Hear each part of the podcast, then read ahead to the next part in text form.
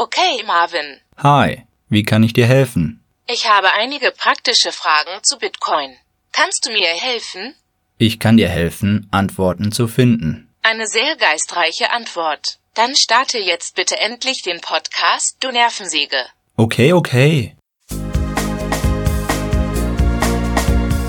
Generalisten Podcast. Wir sprechen heute über morgen.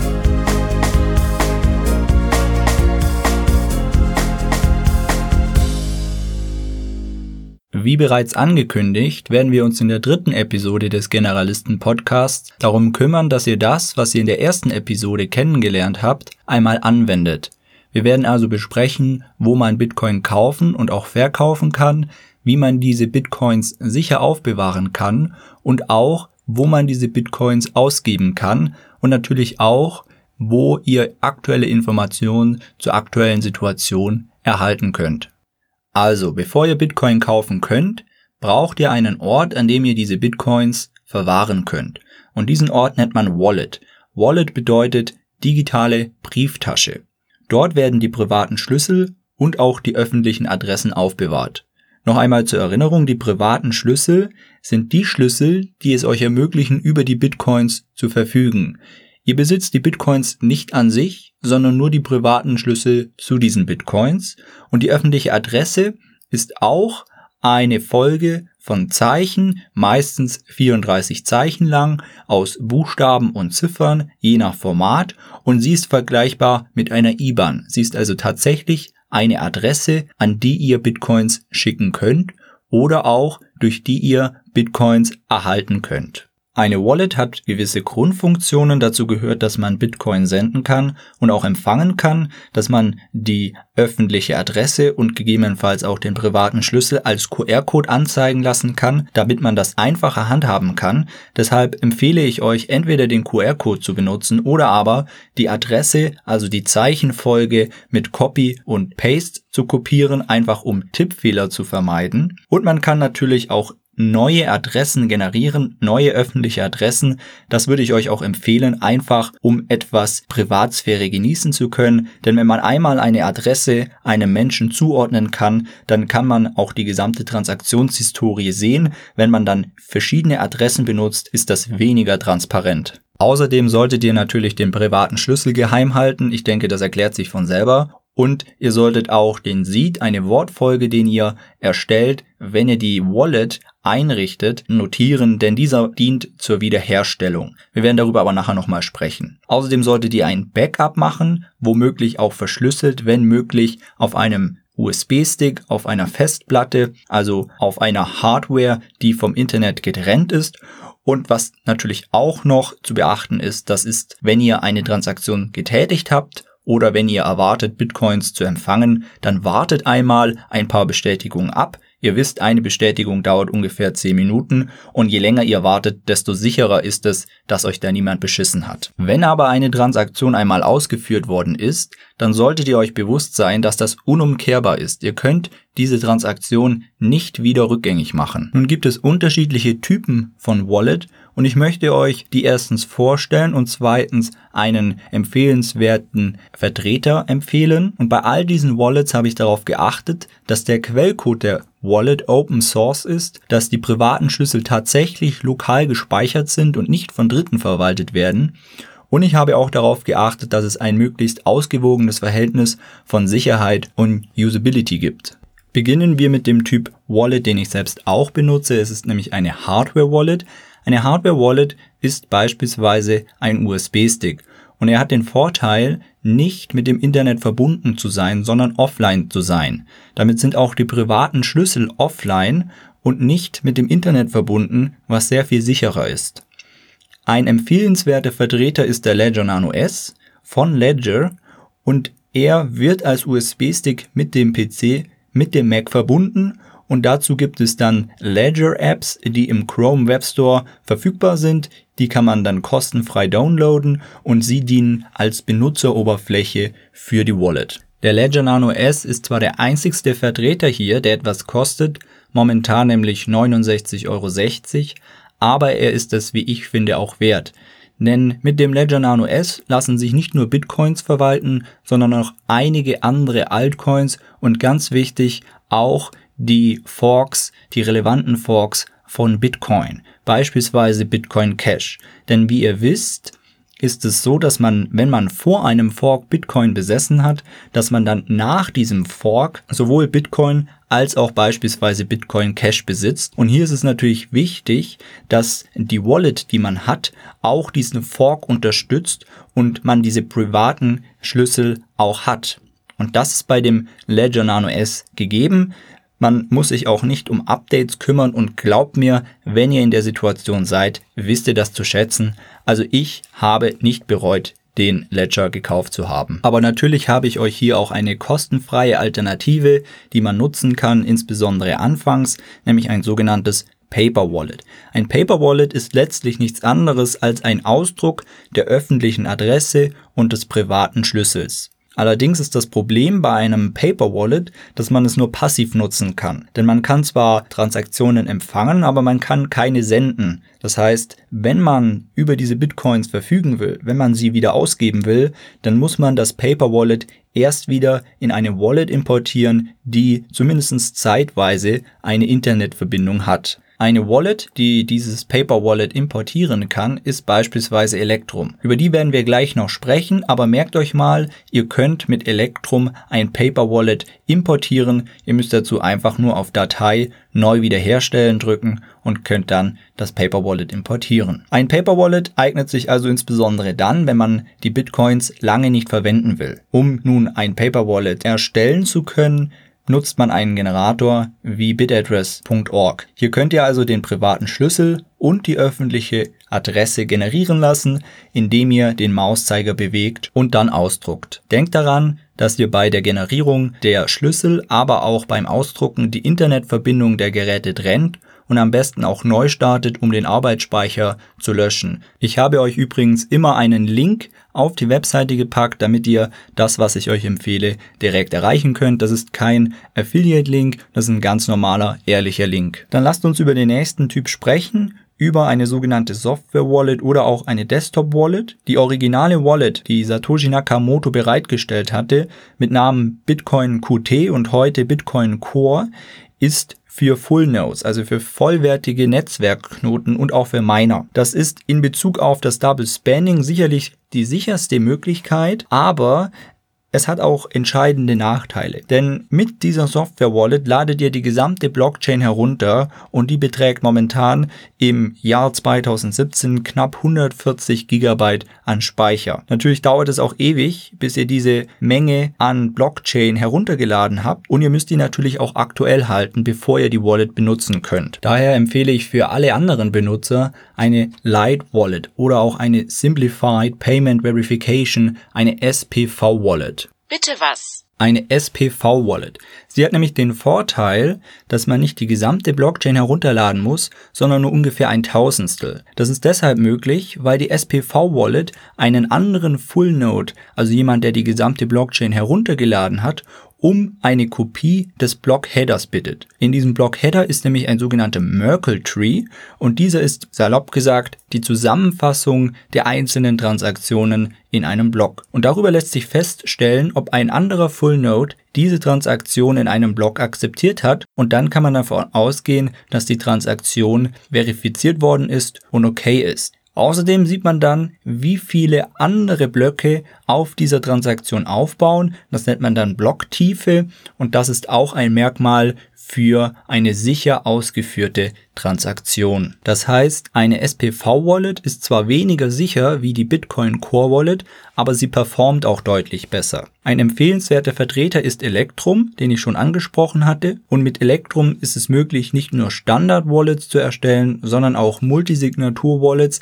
über die wir schon gesprochen haben. Also beispielsweise eine zwei von zwei Wallet oder eine zwei von drei Wallet und auch Watch-Only-Wallets, mit denen man dann das Ganze passiv nutzen kann. Man kann also solche Typen von Wallets erstellen, oder auch, wie wir schon gesagt hatten, ein Paper Wallet importieren. Wenn man Electrum benutzen will, muss man das downloaden und dann momentan wählen zwischen Standard und Segwit. Also ihr wählt beispielsweise Segwit und dann müsst ihr, wie wir das schon gesprochen hatten, einen Seed notieren, also eine mnemonische Wortfolge von aussprechbaren Wörtern, und diese dient dazu, eine Wallet wiederherzustellen. Dennoch, wie ich das auch schon gesagt hatte, erstellt bitte ein verschlüsseltes Backup auf einem U S B-Stick et cetera, wenn ihr eine Software-Wallet benutzt, denn das ist sehr viel sicherer. Kosten hat man hier ebenfalls keine. Nun ist es ja so, dass all die Wallets, die ich hier empfehle, für Bitcoin gedacht sind. Wer aber dennoch eine Light-Wallet für Altcoins sucht, der könnte mit Exodus ganz gut beraten sein.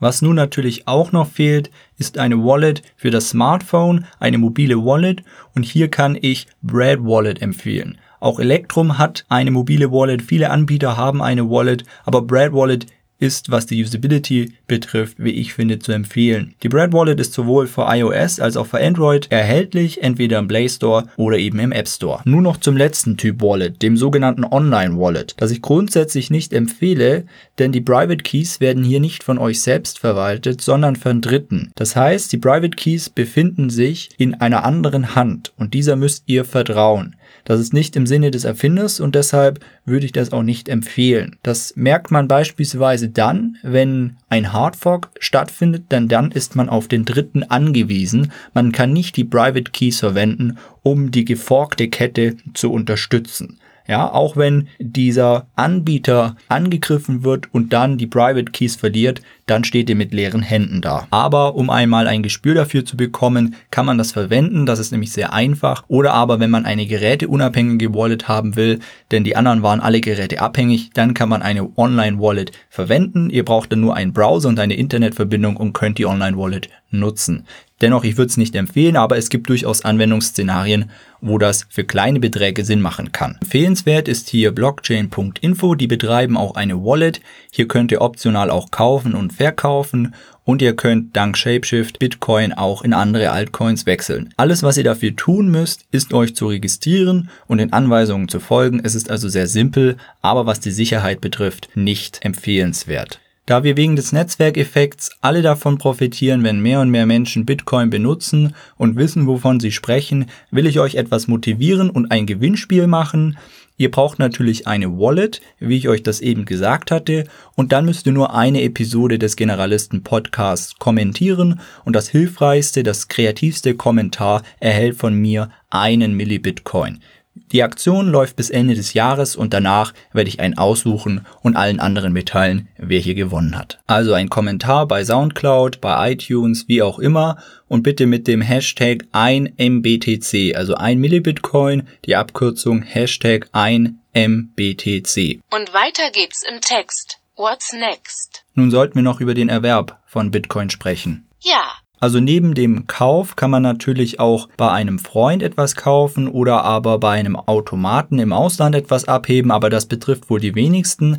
Man kann natürlich auch meinen, aber das um des Bitcoins willen zu tun, lohnt sich nicht, meistens jedenfalls, vor allem nicht, wenn man das mit der Kursentwicklung vergleicht. Hier war man bisher immer besser damit beraten, in den Bitcoin direkt zu investieren und nicht in das Mining, das ja recht komplex ist. Also für die meisten relevant ist der Erwerb von Bitcoin durch den Kauf bei einem Anbieter. Hier gibt es die Möglichkeit, entweder bei einem Anbieter mit einem festen Wechselkurs zu kaufen, womit man aber meistens nicht so gut beraten ist, oder aber man kauft auf einem Marktplatz, also wo sich Nutzer treffen, die Bitcoin besitzen und welche die Bitcoin haben wollen, und die können dann damit handeln. Der Anbieter meiner Wahl ist hier bitcoin punkt de, dem deutschen Marktplatz. Hier kann man Bitcoin, aber auch teilweise Ether und Bitcoin Cash kaufen und verkaufen. Man macht es mit einer SEPA-Überweisung, also sehr klassisch, und dafür zahlt man eine Vermittlungsgebühr von null Komma fünf Prozent pro Verkauf und Kauf und jeweils für Verkäufer und Käufer. Natürlich fallen wie immer im Netzwerk auch Gebühren für die Transaktion im Netzwerk selber statt. Das heißt, wenn ihr beispielsweise bei bitcoin punkt de etwas kauft und euch dann die Bitcoins, die bei bitcoin punkt de zwischengeparkt werden, auf eure eigene Wallet überweisen wollt, dann fallen natürlich im Netzwerk auch Transaktionskosten an. Und wie hoch die sind, Das ist sehr unterschiedlich. Das ist, wie gesagt, in letzter Zeit etwas gestiegen, aber das wird euch in jedem Fall angezeigt, sodass ihr immer wisst, welche Kosten an Transaktionsgebühren auf euch zukommen. Wenn ihr bitcoin punkt de nutzen wollt, dann müsst ihr euch namentlich registrieren. Das müssen die auch so machen. Und dann müsst ihr ein Bankkonto verifizieren. Und um größere Transaktionen durchführen zu können, müsst ihr euch dann auch authentifizieren mit einem I D E N-Verfahren. bitcoin punkt de ist also wie gesagt mein Favorit. Man kann aber auch noch andere Anbieter nutzen, auch Anbieter im Ausland, beispielsweise den amerikanischen Anbieter Kraken. Hier könnt ihr nicht nur Bitcoin, sondern sehr viele Altcoins direkt kaufen. Aber was ihr hierbei beachten solltet, ist natürlich den F A Q des Anbieters, und es gibt auch eine Alternative für bitcoin punkt de, denn wenn ihr jetzt Bitcoins bei bitcoin punkt de gekauft habt und ihr möchtet einen Altcoin kaufen als Fortgeschrittener, dann könnt ihr das über bitcoin punkt de außer jetzt Ethereum nicht tun, und hier gibt es eine Alternative, die sehr viele Anbieter verwenden, nämlich Shapeshift. Shapeshift ist ein Tauschbot, und hier könnt ihr eben ohne Registrierung eure Bitcoins in andere Altcoins umtauschen. Ja, wenn ihr also einmal eine Kryptowährung besitzt, dann ist der Umtausch in Altcoins sehr einfach. Was ihr allerdings beachten solltet, sind die rechtlichen und die steuerlichen Aspekte. Ich möchte jetzt dir dazu nichts sagen, weil das in einem Podcast ist und sich das ändern kann und das immer ein bisschen heikel ist. Ich werde es aber in den Newsletter schreiben, und auf der Webseite werde ich auch noch Informationen dazu verlinken. Dann sei an dieser Stelle nochmal an Bitcoin Block Explorer Blockchain punkt info informiert, den ich bereits in der ersten Episode genannt hatte. Hier kann man die Transaktionen noch einmal anschauen, wenn ihr beispielsweise selbst eine Transaktion ausgeführt habt oder jemand anders eine ausgeführt hat, dann kann man bei einem Block Explorer nachschauen, ob das bereits verschickt worden ist, ob es bestätigt worden ist. Ihr erhaltet hier auch noch Informationen zu der eigentlichen Adresse, wie viel Bitcoins dort vorhanden sind, woher sie stammen, also die Senderadresse, die Historie, und spätestens dann, wenn ihr das seht, sollte euch bewusst sein, dass das Ganze nicht anonym ist, sondern pseudonym. Pseudonym deshalb, weil man die Adresse ständig verfolgen kann, allerdings kein Name vorhanden ist. Wenn man allerdings den Namen und die Adresse jemals verknüpfen könnte, dann kann man das auch nachvollziehen. Auch hier habe ich euch wieder ein Bild auf der Webseite platziert, wo ihr mal schauen könnt, was da bei einer Transaktion so an Informationen vorhanden sind.